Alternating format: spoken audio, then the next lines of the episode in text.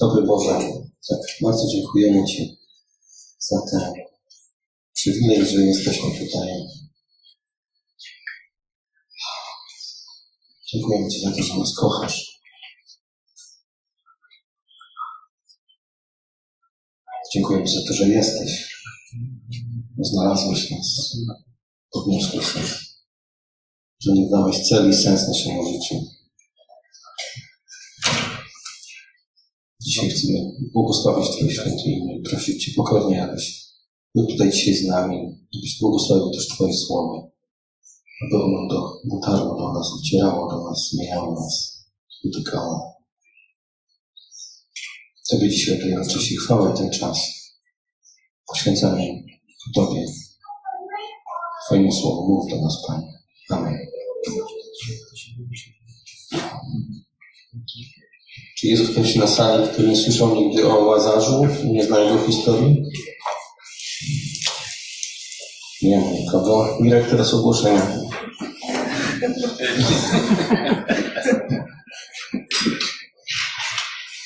Ja bardzo się zdziwiłem, że, że dzisiaj będę mówił o Łazarzu, bo to jest dosyć historia znana. I ja miałem zamiar mówić zupełnie z innego fragmentu Biblii. E, zacząłem studiować list do Hebrajczyków. Taki fragment, który bardzo mi się spodobał. Wydawało mi się, że jest super i że to dzisiaj kazanie będzie o tym. Ale to szybko się okazało, że to jest nieprawda. A dzisiaj otworzymy na Ewangelii Jana, 11 rozdziale. I zaczniemy czytać e, historię domu Łazarza, właściwie jego sióstr. Przeanalizujemy sobie reakcję Jezusa i wydawałoby się, że wszyscy wiemy, co tam się wydarzyło i to jest prawda, wszyscy wiemy, co tam się wydarzyło, ale mam wrażenie, że są tam takie lekcje i takie rzeczy, które są dla mnie może nie zupełnie nowe, ale dosyć takie odkrywcze i ważne. I dlatego chciałbym, żebyśmy najpierw przeczytali sobie pierwszego wersetu do szesnastego, a potem spróbujemy sobie ten cały fragment przeanalizować, jak Bóg da, i zobaczymy, co z tego, co Bóg nam zechce pokazać. A więc jedenasty rozdział Ewangelii Jana od pierwszego wersetu do szesnastego. Był, był pewien chory, Łazarz z Betanii, miasteczka Marii i jej siostry Marty. Chodzi o tę Marię, która później namaściła Pana pachnącym olejkiem i wytarła jego stopy swoimi włosami. To właśnie jej brat Łazarz chorował. Siostry posłowie do Jezusa taką wiadomość. Panie, ten, z którym się przyjaźnisz, choruje. Gdy Jezus to usłyszał, powiedział, ostatecznie końcem tej choroby nie będzie śmierć, lecz objawienie chwały Boga. Za jej sprawą Syn Boży będzie uwielbiony. Jezus zaś kochał Martę, jej siostrę i Łazarza. Więc usłyszał, że choruje, jeszcze dwa dni pozostał tam, gdzie przebywał. I dopiero potem powiedział do uczniów, chodźmy znów do Judei. Uczniowie zauważyli, mistrzu, dopiero co Żydzi próbowali cię ukamienować, a ty mówisz tam idź, a ty tam znów idziesz? Jezus powiedział, dzień przecież składa się z dwunastu godzin. Kto chodzi za dnia, nie potknie się, gdyż widzi światło tego świata. Lecz jeśli ktoś chodzi w nocy, potknie się, ponieważ nie ma w sobie światła. Po tych słowach dodał, Łazarz, nasz przyjaciel zasnął, ale idę zbudzić go ze snu. Wtedy uczniowie powiedzieli, Panie, skoro zasnął, wyzdrowieje. Jezus jednak miał na myśli jego śmierć. Oni natomiast myśleli, że mówi o zwykłym śnie. Wtedy Jezus powiedział im wyraźnie, Łazarz umarł. I cieszę się, że mnie tam nie było, bo chodzi mi o was. Pragnę, byście uwierzyli. A teraz chodźmy do niego. Wówczas Tomasz, zwany Dytymos, powiedział do pozostałych uczniów, to my też chodźmy, żebyśmy razem z nim umarli. Przyjrzymy się temu fragmentowi, ponieważ jest tam wiele rzeczy, których ja wcześniej, z których wcześniej nie zdawałem sobie do końca sprawy, a też chciałbym, żebyśmy się pochylili jeszcze nad rzeczami, o których już wiemy. Pierwsze trzy wersety ja czytałem teraz z, tej, z tego nowego tłumaczenia, ale tutaj mam wklejone fragmenty, skrypt mam wklejone fragmenty z Biblii warszawskiej, więc jakby to się tam będzie troszeczkę różnić od tego, co czytałem, ale sens oczywiście e, pozostaje mm, ten sam. Więc pierwsze trzy wersety. A zachorował niejaki Łazarz z Betanii miasta Mar Marty, jej siostry. A była to ta Maria, która namaściła Pana maścią i otarła nogi, nogi włosami swymi i jej do bratworu. Posłały więc siostry do niego, mówiąc, Panie, oto ten, którego miłujesz. Tutaj no, jedna rzecz zwróciła moją szczególną uwagę w tym, w tym pierwszym fragmencie. Bo wtedy, kiedy coś się dzieje w naszym życiu, nie wiem jak wy, ale pierwsze, co się pojawia, to lęk, obawa, strach, co będzie, jak będzie, czym to się skończy. Te rzeczy gdzieś tam pojawiają się właściwie tak na zawołanie, tak? Czy to jest choroba, czy utrata pracy, czy kłopoty z dziećmi, czy różnego innego, innego rodzaju zdarzenia. Gdzieś tam natychmiast pojawiają się takie myśli, które chcielibyśmy, żeby one były z nami jak najrzadziej, ale w takich sytuacjach one jednak gdzieś narzucają się same, są jako pierwsze. Tak jakby były gdzieś na podorędziu, tak? Z tyłu głowy. I wydawałoby się, że zaczynamy wtedy szukać rozwiązania. No i dobrze, to wszystko jest w porządku. Wszystko jest w porządku. I myślę, że tak samo postąpiły też siostry Łazarza, tylko że one co zrobiły? Posłały więc siostry do niego wiadomość. Wydaje się, że to jest pierwsza rzecz, którą zrobiłem. E, dlaczego tak mówię? Dlatego jest, bo, ponieważ jest tutaj ten spójnik więc. Mam nadzieję, że dobrze mówię, że to jest spójnik, bo tak go czytałem. E, po grecku to słowo, y, znaczy to jest taki spójnik, który po grecku mówi own, own, coś takiego. Oznacza to coś koniecznie wynika z czegoś, konkluzja, wniosek z czegoś. A więc dzieje się coś, Łazarz choruje, poślijmy po Jezusa. Ja to tak odbieram. Jak my reagujemy? Jak ty reagujesz? Jak ja bym zareagował? Jak ja musiałem zareagować? Ja znam swoje reakcje. Ja znam swoje reakcje. I nie zawsze moje reakcje były takie, że szedłem do Jezusa i mówiłem, Panie, powierzam Tobie tę sprawę. Panie, oddaję Ci. A może najpierw wykonywałem telefon i szukałem pomocy gdzie indziej. Może moje myśli sięgały gdzieś e, w świat, tak? W medycynę, w czym nie ma nic złego. Tylko, że zobaczcie, bierzmy z nich przykład. Weźmy z nich przykład. Pierwsza osoba, do której się zwrócili, to był właśnie Jezus. Oni prawdopodobnie, z tego co czytam, to wynika, że, e, że pierwsze co pomyślały, to powiadujmy o tym Jezusa. Powiedzmy mu o tym, niech on o tym wie. Wiadomo, liczyły na to, że przyjdzie. Liczyły na to, że będzie z nimi.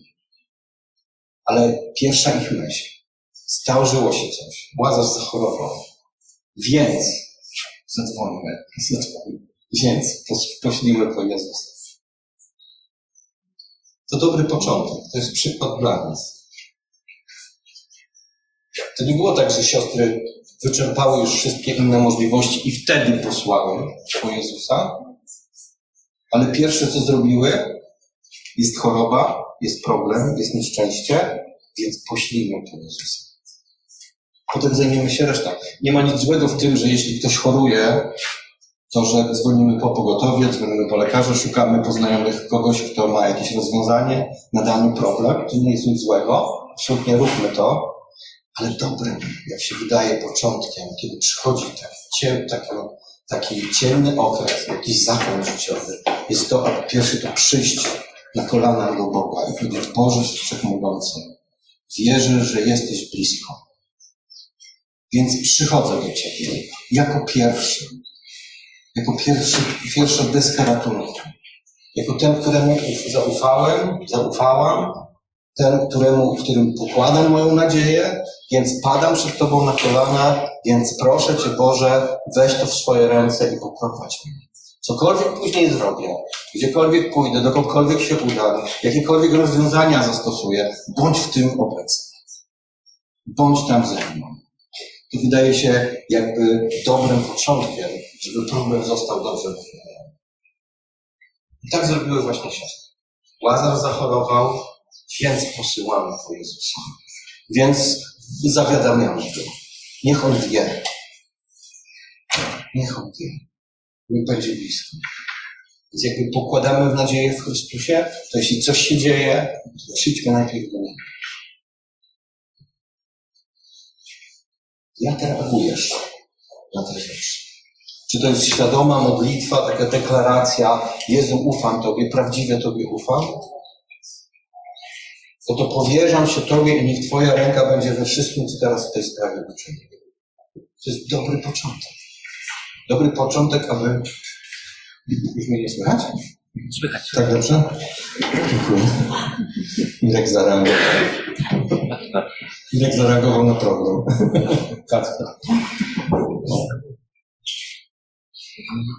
I teraz można popełnić dwa błędy. Albo siadać i czekać, aż Bóg coś zrobi.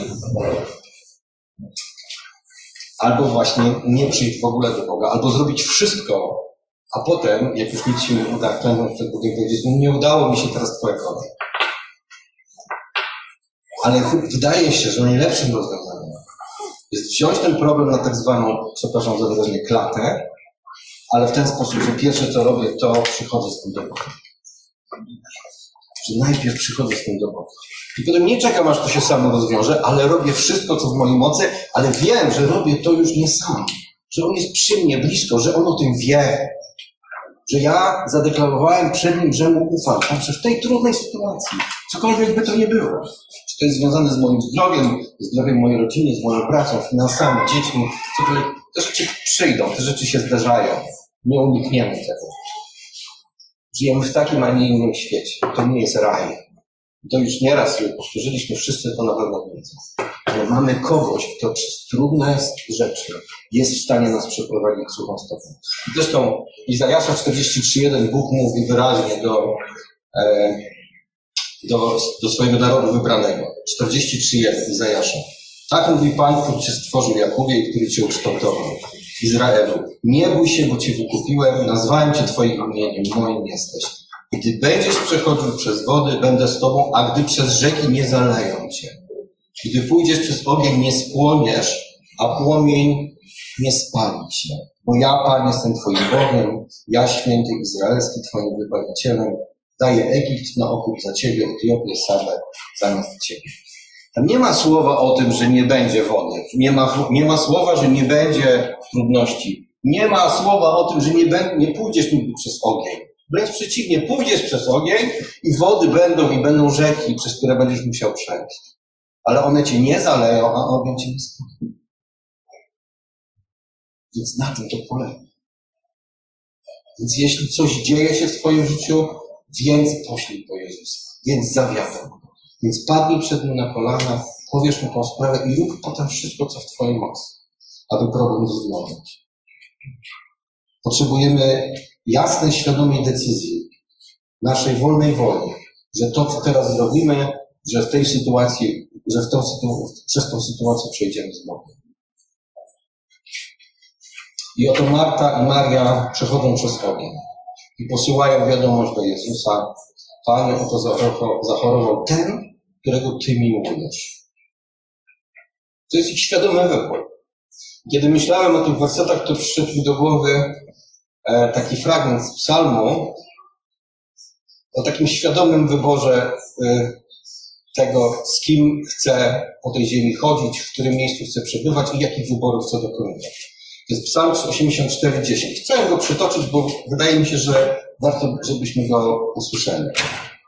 Psalm 84, wersety od 10 do 11. Boże, tarczo moja, wejrzyj i spójrz na oblicz pomazańca swego. Albowiem lepszy jest dzień w przedsionkach Twoich niż gdzie indziej tysiąc. Wolę stać raczej na progu domu Boga mego, niż mieszkać w namiotach bezbożnych.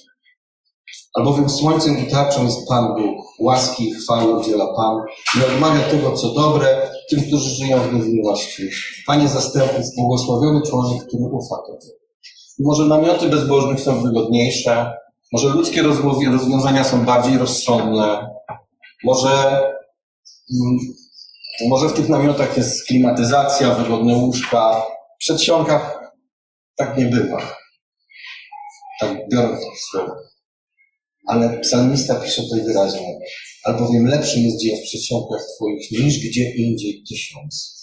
I wolę stać raczej na progu domu Boga mojego, niż mieszkać w namiotach bezbożnych.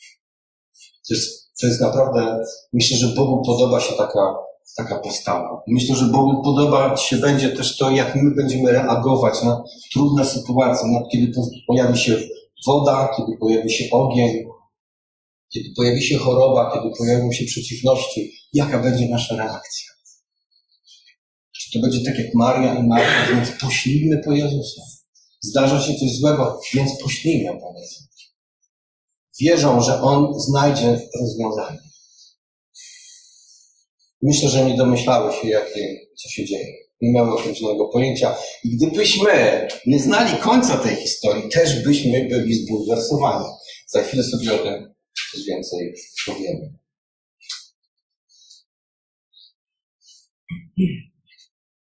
I czytamy teraz następny werset od czwartego do szóstego. A usłyszawszy to Jezus rzekł, ta choroba nie jest na śmierć, lecz na chwałę Bożą, aby Syn Boży był przez nią uwielbiony. A Jezus miłował Martę i jej siostrę i Łazarza. A gdy usłyszał, że choruje, został jeszcze dwa dni na miejscu, gdzie przebywał. To jest właśnie to, o czym przed chwilą mówiłem. To jest wyzwanie dla naszej wiary. Bo gdybyśmy rzeczywiście nie znali dalszej, dalszej części tej historii, ale byli takim obserwatorem zewnętrznym, gdzieś tak z boku, widzielibyśmy tą chorobę, te kobiety, które posyłają tą wiadomość, ktoś tam jedzie do Jezusa, który nie był daleko i mówi, Panie, choruje ten, którego miłujesz. A Jezus mówi, no choroba jak to choroba. Chwała Bogu, będzie dobrze, ale ja to zostaję jeszcze Tak. Halo, tu jest napisane, że ich kocham. On miłował Martę, Marię. To był dom, w którym znajdował odpoczynek. Gdy nie byli nieznajomi ludzie. To nie był dla niego ktoś obcy. One też posyłały po kogoś, kogo znały, w kim upatrywały pomocy, ratunku, nadziei. On zostaje dwa dni na miejscu. Poczekajmy, wszystko będzie dobrze. Okej, okay. fajnie, to poczekajmy, ale gdzieś tam w, w tobie się coś buntuje i mówisz sobie, Boże, jak to? Ale przecież ty możesz tam pójść teraz. Nic ci nie zatrzymuje, zrób to. On umiera. To jest wyzwanie. To jest coś, czego możemy powiedzieć, nie rozumiem tego. Może się pojawić bunt, może się pojawić coś, co, co, dlaczego tak postępujesz? Oczywiście, że Jezus czasami postępował kontrowersyjnie i za, zatykało niektórych, kiedy robił coś albo mówił. Dlaczego on tak postępuje? Dlaczego tak mówi? I tu jest taka sytuacja. Pozostajmy tu jeszcze dwa dni. My wiemy, dlaczego on to zrobił, ale gdybyśmy nie znali dalszego, dalszej części tej historii, moglibyśmy powiedzieć, Karol, no rusz się, rusz się, idź, teraz, już, on umiera. Został jeszcze dwa dni. Boża suwerenność, Jego plany czasami nas zbijają zupełnie z tropu. Wybijają nas z takiego ludzkiego sposobu myślenia, bo nie rozumiemy takiego postępowania. Bo nie znamy przyszłości, nie zdajemy sobie sprawy z tego, co Bóg może, co potrafi, jakie ma plany. Oczywiście, że to jest dla nas jakąś zagadką. Możemy ufać tylko Bożemu charakterowi, Jego obietnicom, tego, jaki On jest. Jak, czy jest w nas determinacja, aby ufać Bogu nawet wtedy, kiedy On przekracza granice, przekracza wszelkie granice, bo spójrzcie na Abrahama, chociażby. Tam granica została. To, jeżeli masz dziecko, to rozumiesz to jeszcze lepiej. Jak to, jak to jest w ogóle możliwe, żeby podnieść nóż na swoje dziecko? I Bóg powstrzymał jego rękę w ostatniej chwili, a Abraham do ostatniej chwili mówił: Nie martw się, synu, Bóg zatroszczy się o baranka. Bóg zatroszczy się o ofiarę. I podnosi nóż nad swoim dzieckiem. Bóg przekroczył wszelkie granice. I doprowadził go na skraj. I on mówi, no do końca. Ja tego nie rozumiem. To jest poza mną. Ale tak jest napisane. Wierzę temu, że tak było. Czy, czy jest w nas determinacja, aby ufać Bogu nawet wtedy, kiedy doprowadza nas na, skraj, na skraj przepaści. Kiedyś opowiadałem wam, nie miałem tego planach, ale kiedyś opowiadałem wam taki y, fragment z takiego filmu Indiana Jones, znaczy ostatnia część chyba to nie była. Jak przechodził... Tak, to jest ulubiona jak, jak przechodził przez... Miał przejść przez taki, przez taki ogromny wąwóz, stanął z książeczką w ręku, z taką mapą na mapie był narysowany most, a tak go nie widział. Nie ma nic. I, zrób, I to jest napisane, zrób krok do przodu. Nie wiem, czy pamiętacie. Jeśli nie, to oglądajcie sobie ten film. No naprawdę, to jest taki przykład takiego chrześcijańskiego zaufania, kiedy Bóg stawia, sta, stawia cię nad taką przepaścią i widzisz przepaść. Nie widzisz mostu, tu go widzisz, ale tu go nie ma. Co robisz? I on zamknął oczy, niezwykłe jest, zamknął oczy i zrobił krok. I się zatrzymał. I jakie było jego zdziwienie, że się zatrzymał. Tak? Dopiero najazd z kamery z drugiej strony pokazuje, że ten most był idealnie wmontowany w drugą ścianę tego kanionu. Oczywiście to jest chwyt, marketingowy, tak? To, jest taki, to jest taki, e, Hollywood robi takie rzeczy, ale sam pomysł, sam pomysł jest niezwykły. I świetnie pokazuje to, że Bóg doprowadził Indiana Jonesa do momentu, w którym musiał zaufać, bo tam umierał jego ojciec. Tam za ścianą był jego ojciec, jeśli nie przekroczył tego kanionu, jego ojciec by po prostu zmarł. I to jest też przykład na to, tak? Czy jesteśmy gotowi na to, aby ufać Bogu nawet wtedy, kiedy doprowadza nas do takiej sytuacji. A co miałby powiedzieć Hiob? Tak? Hiob, którego studiujemy teraz e, na spotkaniach czwartkowych, który też został doprowadzony do takiego momentu, w którym naprawdę, no, ciężko jakby zazdrościć mu tej sytuacji. Też zostały przekroczone granice. Jedna granica nie została przekroczona. I on przeżył. I to jedno, to jedno gdzieś tam było zagwarantowane, że on nie umrze, ale wszystko inne mu się wydarzyło. Stracił rodzinę, stracił majątek, stracił swoje zdrowie. Stracił rzeczy najcenniejsze poza życiem. A, myślę, że nieraz powtarzał, że wolałby umrzeć w tej sytuacji. I tu Bóg przetestował Hioba w taki sposób, że nikt z nas nie chciał być przetestowany. Ale Hiob nieraz powtarzał w czasie wszystkich dysput z, z tymi kolegami i przyjaciółmi, którzy przyszli do niego i radzili mu, on im nieraz powiedział, ja będę ufał, wiem, że mój Zbawiciel żyje, że stanie na sądzie i usprawiedliwi mnie. Chcę usłyszeć, czemu to się wszystko stało. Hiob miał rację, oni wszyscy kłamali. Przyszli go osądzić, a on, a on powiedział, nie, ja wiem, że to jest coś więcej niż tylko wymyślicie. Ja, to jest coś więcej niż ja myślę. Przekonam się, że tak było. A jeszcze jeden przykład. Coś, co, co sprawia, że się buntujemy przeciwko takim sytuacjom. Pamiętacie takie ludzkie działania, Foresta Gamba, pamiętacie jak, jak, do, jak pojechał do Wietnamu Wrócił po cały oddział, tak? Wtedy, kiedy, kiedy zaczęli przegrywać, Wietnamczycy zaczęli strzelać, Forrest Gump po prostu wrócił, wyniósł spod ostrzału całego, cały oddział.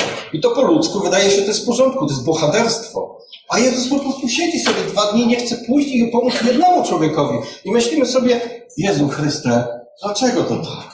Powinieneś tam pójść. Po ludzku rzecz biorąc, idź tam, pomóż mu. Forrest Gump poszedł i wyniósł kilkunastu. Ja oczywiście teraz żartuję, ale tak, możemy tak myśleć. Gdzieś tam mogą pojawiać się takie myśli.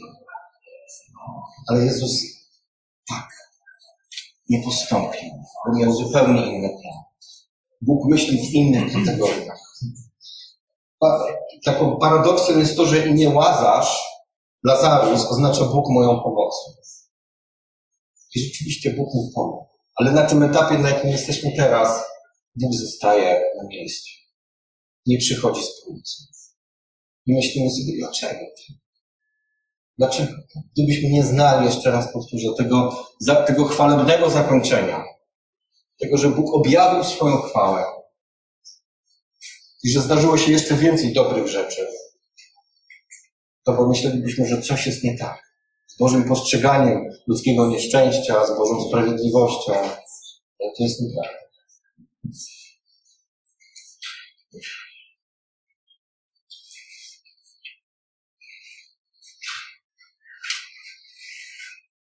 Czy choroba lub śmierć może być czymś chwalebnym? Okazuje się, że Bóg także takie rzeczy wykorzystuje. Także takie rzeczy wykorzystuje. I siódmy do dziesiątego wersetu. Potem rzekł do uczniów swoich pójdźmy do ziemi ludzkiej. I rzekli do niego uczniowie, mistrzu, dopiero co chcieli cię Żydzi ukamienować i znowu chcesz tam iść? Odpowiedział Jezus, czy dzień nie ma dwunastu godzin? Jeśli kto chodzi we dnie, nie potknie się, bo widzi światło tego świata. Jeśli zaś ktoś chodzi w nocy, potknie się, bo nie ma w sobie światła. Czasami Jezus wypowiadał takie rzeczy, które były niezrozumiałe. Na pierwszy rzut oka to takie, ale co tu ma do rzeczy? Ja mówię o czymś innym, a ty odpowiadasz do mnie zagadką. Jezus mówi, pójdźmy do znowu do ziemi ludzkiej. Mistrzu, ale tam niedawno chcieli nas pozabijać. Chcieli nas żyć, chcieli cię okamienować. Czemu znowu chcesz tam iść? Taki wujek dobra rada. Nie idź tam, zostań z nami. Albo zróbmy coś, żeby tam wejść jakoś po cichu, chyłkiem, żeby nas nie zauważyli. Ale wiecie, ta odpowiedź Jezusa jest ciekawa. Czy dzień nie ma 12 godzin? Jeśli ktoś chodzi we dnie, nie potknie się, bo widzi światło tego świata. Ale jeśli ktoś chodzi w nocy, potknie się. Jezus wiedział, że ma ograniczony czas. Bo właśnie to jest ta przedwiedza. To jest ta niezwykła przedwiedza, którą ma Bóg, której my nie mamy. Że On wie, co się wydarzy. Dokładnie zdaje sobie sprawę, jakie będą konsekwencje. My tego nie wiemy. Dlatego ufamy Mu. Bo On jest większy, mądrzejszy, sięgający wzrokiem dalej, kontrolujący wszystko. Jezus wiedział, że jest dzień, kiedy On jest tutaj na ziemi, że musi wykonywać dzieła Ojca, że to jest Jego zadanie, że ma coś do zrobienia i że to jest jedna z rzeczy, które musi, które musi wykonać, że już tego czasu nie zostało zbyt wiele. I każdy z nas ma swoje 12 godzin. Każdy z nas, jak tu jesteśmy na ziemi, ma swój czas. I więcej go nie będzie. I tyle, ile dostaliśmy, tyle mamy go na wykorzystanie. Nie dostaniemy go więcej. Nie będziemy mogli chodzić w nocy, bo tam potkniemy się. Tak, już nie będzie na to miejsca. Mamy swoje 12 godzin, mamy swoje życie, które jest tylko wycinkiem, fragmentem wieczności. Wykorzystajmy go dobrze. To, że dzisiaj tutaj jesteście, to, że wychowujecie swoje dzieci w taki, a nie w inny sposób. To, że wywieracie wpływ na, nie wiem, na sąsiadów, na współpracowników, że wtedy, kiedy to jest tylko możliwe, głosicie Ewangelię. To, że jesteście świadectwem, to, że wyciągacie wtedy, kiedy można rękę, aby komuś pomóc, aby komuś zaświadczyć o Chrystusie.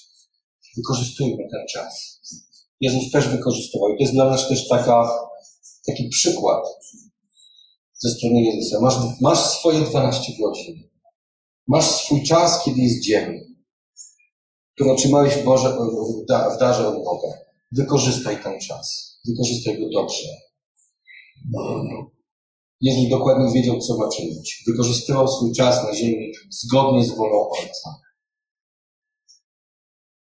Dopóki jestem na świecie, świeci światło. Dopóki jestem na świecie, macie światłość. Wykorzystujcie. Dopóki Ty jesteś na świecie, jesteś osobą wierzącą, masz w sobie to światło Chrystusa, wykorzystaj je. To jest nasze zadanie. To także jest nasze zadanie. Wykorzystaj dobrze swoje 12 godzin, dopóki jedziemy.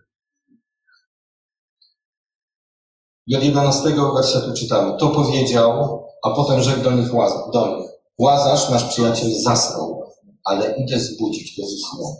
Jeśli wtedy uczniowie do, wtedy rzekli uczniowie do niego, Panie, jeśli zasnął, zdrów będzie. Je, ale Jezus mówił o jego śmierci. Oni zaś myśleli, że mówi, mówi o zwykłym śnie.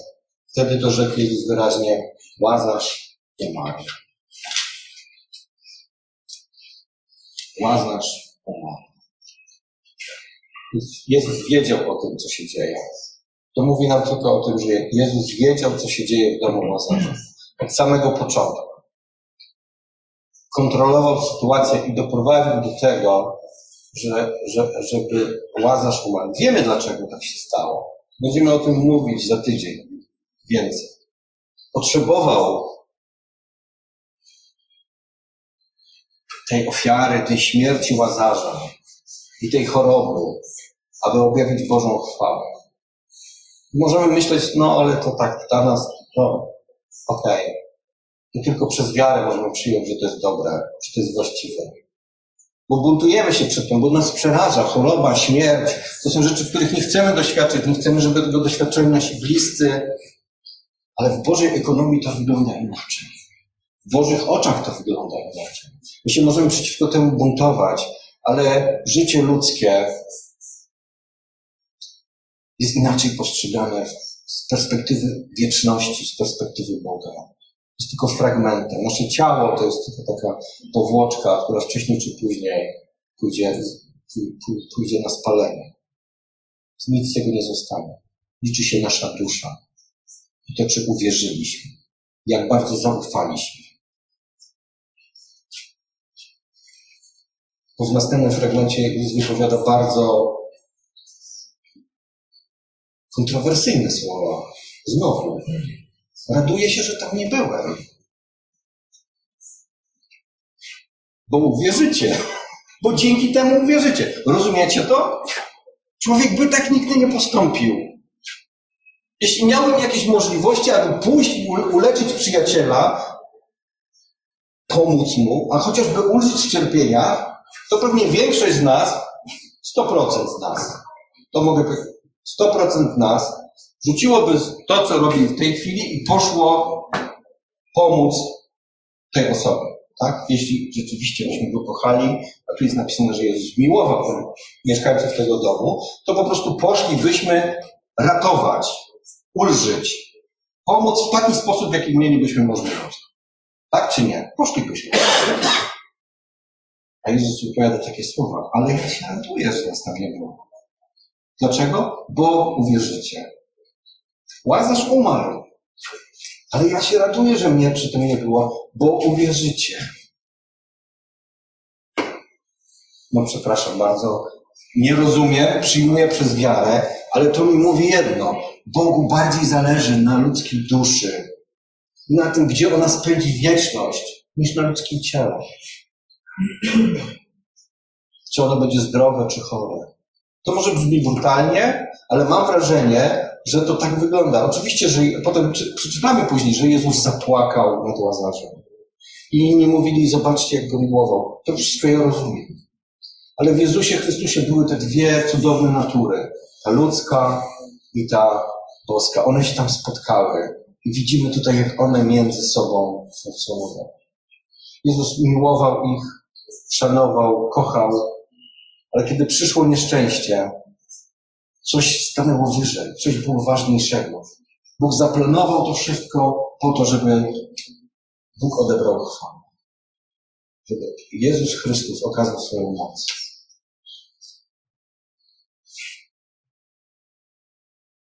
Jezus mówi, zasnął, ale idę go zbudzić ze snu. I oni wtedy nie zrozumieli, o co chodzi. W, w tradycji, w tradycji e, żydowskiej czasami mówi się, że córka Jaira zasnęła, tak? a Jezus ją zbudził. Tak?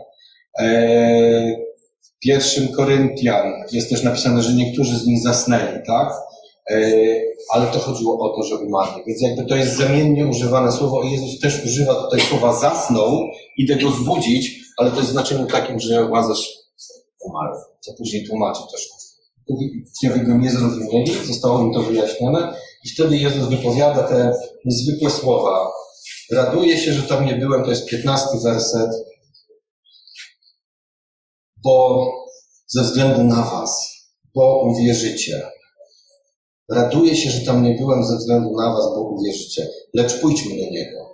Wtedy rzekł Tomasz, zwany bliźniakiem do współuczniów. Pójdźmy i my, abyśmy razem z Nim pomarli. Miałem problem z tym ostatnim wersetem. Bo na początku chyba źle oceniłem Tomasza. Bo pomyślałem sobie, że powiedział coś takiego, a no to już pójdźmy tam z nim, to najwyżej umrzemy. I tak, I tak już po nas. Ale potem czytałem różnego rodzaju tam opracowania, komentarze, a one były nieco odmienne od tego, co ja myślałem.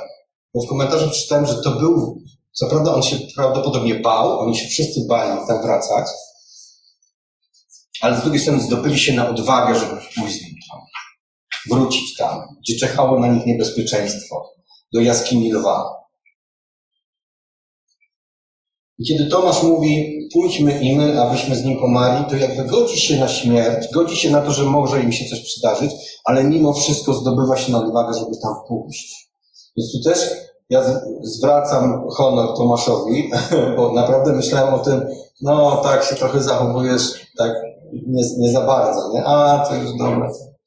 Chodźmy tam najwyżej, poumieramy wszyscy. Ale to jest tak, że ten duch nie został zgaszony bo otrzymaliśmy, nie otrzymaliśmy ducha bojaźni, ale ducha odwagi. Tak? Nie, nie, nie chcemy gasić naszego ducha.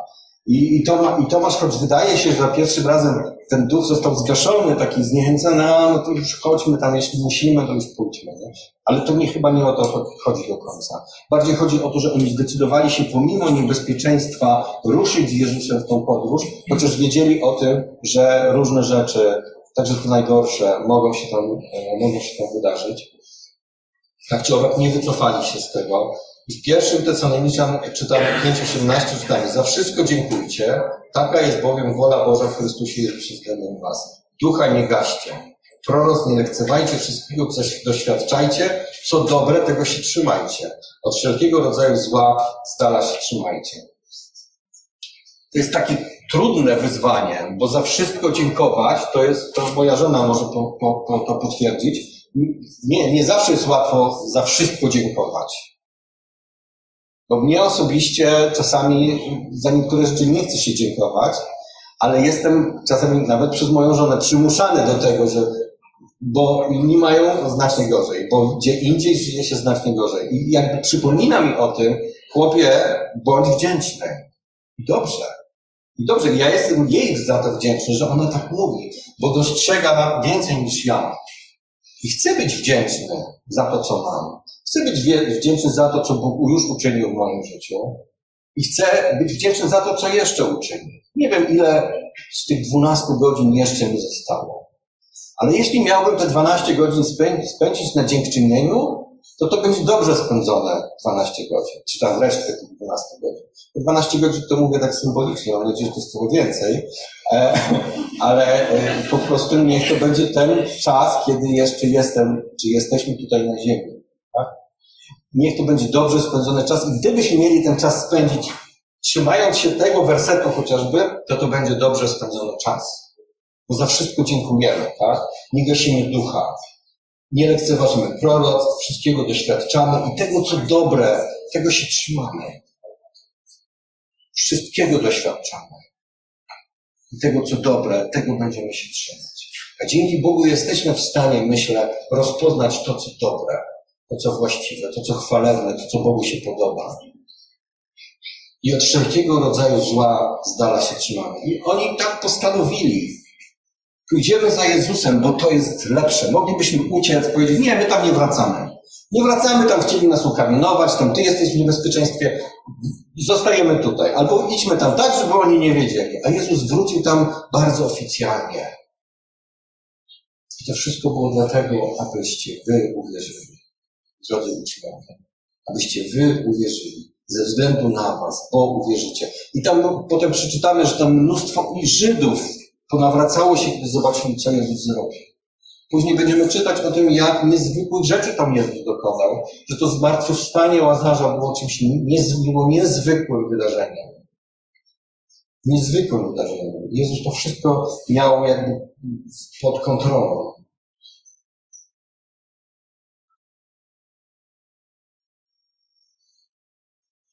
Spójrzcie na Pawła. To jest ostatni przykład, na, na, na koniec. Drugi Tymusza 4,7. Dobry bój bojowałem, biegu dokonałem, wiarę zachowałem. A teraz oczekuje mnie wieniec sprawiedliwości, w owym dniu da Pan, sędzia sprawiedliwy, a nie tylko mnie, lecz i wszystkim, którzy miłowali przyjście Ta determinacja, aby iść za Jezusem, pomimo niebezpieczeństw, jest także widoczna w tym, jak żył Paweł. No spójrzcie na tego człowieka i znamy go bardzo dobrze. Szczególnie my, ewangelicznie wierzący ludzie, my do, dobrze znamy życie Pawła. Ale nigdy nie za wiele mówić sobie, co ten człowiek przeszedł, jaką drogę przeszedł, aby stać się tym, kim go uczynił Jezus Chrystus. Bo nawet sam Paweł o tym mówi. Przecież był Hebrajczykiem, był dobrym Hebrajczykiem, był faryzeuszem, był człowiekiem prawym. Według prawa był jak najbardziej prawy. I nagle to wszystko zostało mu zabrane, zburzone do zera. Kiedy spotkał Jezusa Chrystusa w czasie wykonywania swoich powinności, kiedy spotkał się z Jezusem Chrystusem, to wszystko legło w gruzach, został okaleczony, e, stał się na trzy dni inwalidą. Ciężko, ciężko, e, ciężko okaleczonym inwalidą, bo stracił wzrok jak dzieci. E, I to, to jest jedno z najgorszych kalestw, jakie człowieka może dotknąć, ta ciemność wokół. Tak przynajmniej mówią ludzie tak mówi medycyna i że to jest jedna z najgorszych rzeczy, która może się przydarzyć człowiekowi i widzieć. E, I Paweł tego doświadczył i potem jego życie jest wywrócone do góry nogami wcale nie, tak po ludzku rzecz biorąc, wcale nie na lepsze. Bo stracił wszystko, stracił pozycję, stracił, e, stracił e, pewnie jakieś tam swoje plany, które miał, splendor, który mu towarzyszył, pozycję społeczną. Stał się tak, jak to napisał, omieciną świata. I głosił Ewangelię Jezusa Chrystusa. I a, przeżywał straszne rzeczy. Kamienowania, więzienie. Okręt się z nim rozbił trzy razy. E, I to wszystko, czego doświadczył, było okraszone obecnością Jezusa Chrystusa, tak to nazwę. Wszędzie tam był z nim Jezus Chrystus. Czy to było więzienie, czy to był okręt, który się rozbija na czy gdziekolwiek indziej. Wszędzie był z nim Jezus Chrystus. I on doskonale o tym wiedział. Doskonale zdawał sobie z tego sprawę.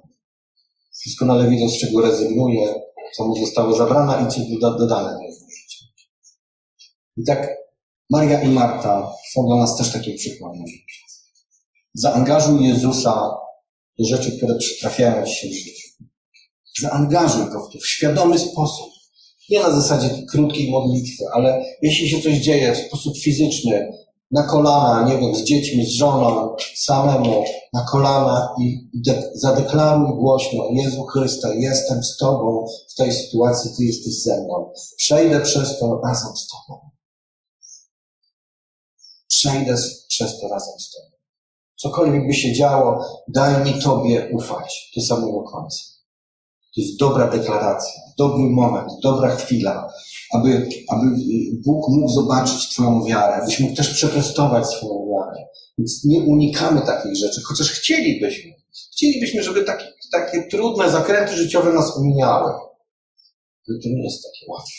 Tak nie działa. To się może przydarzyć.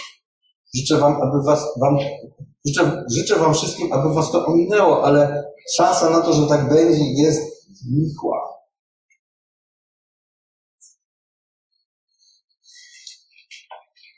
Pamiętam jeszcze taki ostatni przykład, teraz mi przyszedł do głowy.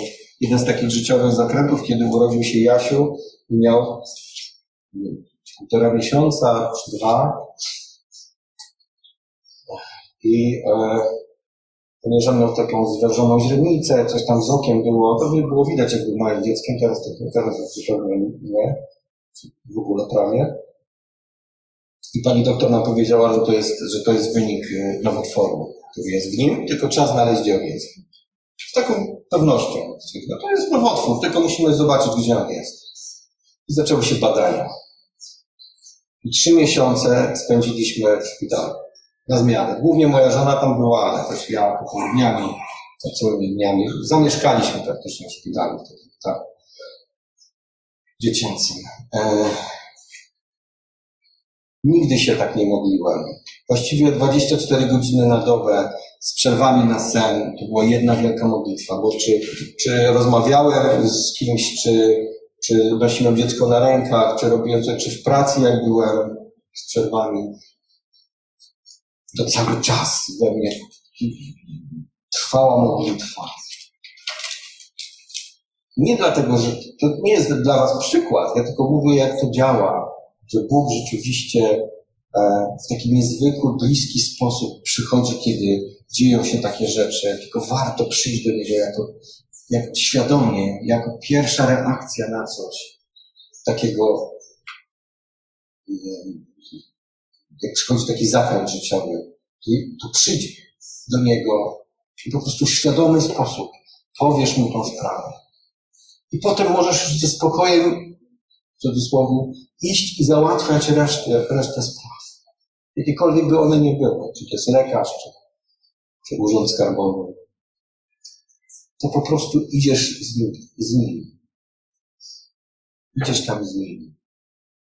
I to wygląda zupełnie inaczej. I po trzech miesiącach badań lekarze powiedzieli, nie ma nic. To tak, on tak ma po prostu. I wypuścili mnie z niego. I wtedy się jeszcze bardziej modliłem. To naprawdę jest niezwykłe. Przechodzić z Bogiem przez takie trudne sytuacje.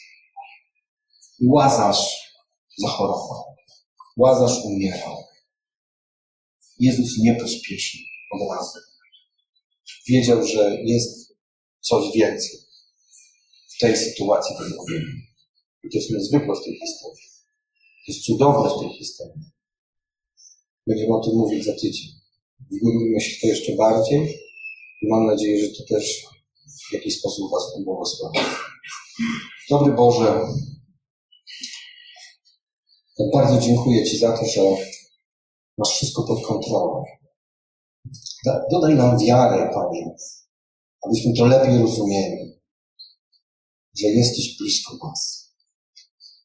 Że w tych trudnych sytuacjach jesteś szczególnie blisko. Tylko naucz nas podejmowania właściwych decyzji. I tej determinacji, aby ufać Tobie, nawet wtedy, kiedy po ludzku, z ludzkiego punktu widzenia wygląda to źle. Daj nam, Panie, to zdolność i tą siłę i tą odwagę, aby pójść z Tobą nawet tam, gdzie grozi niebezpieczeństwo.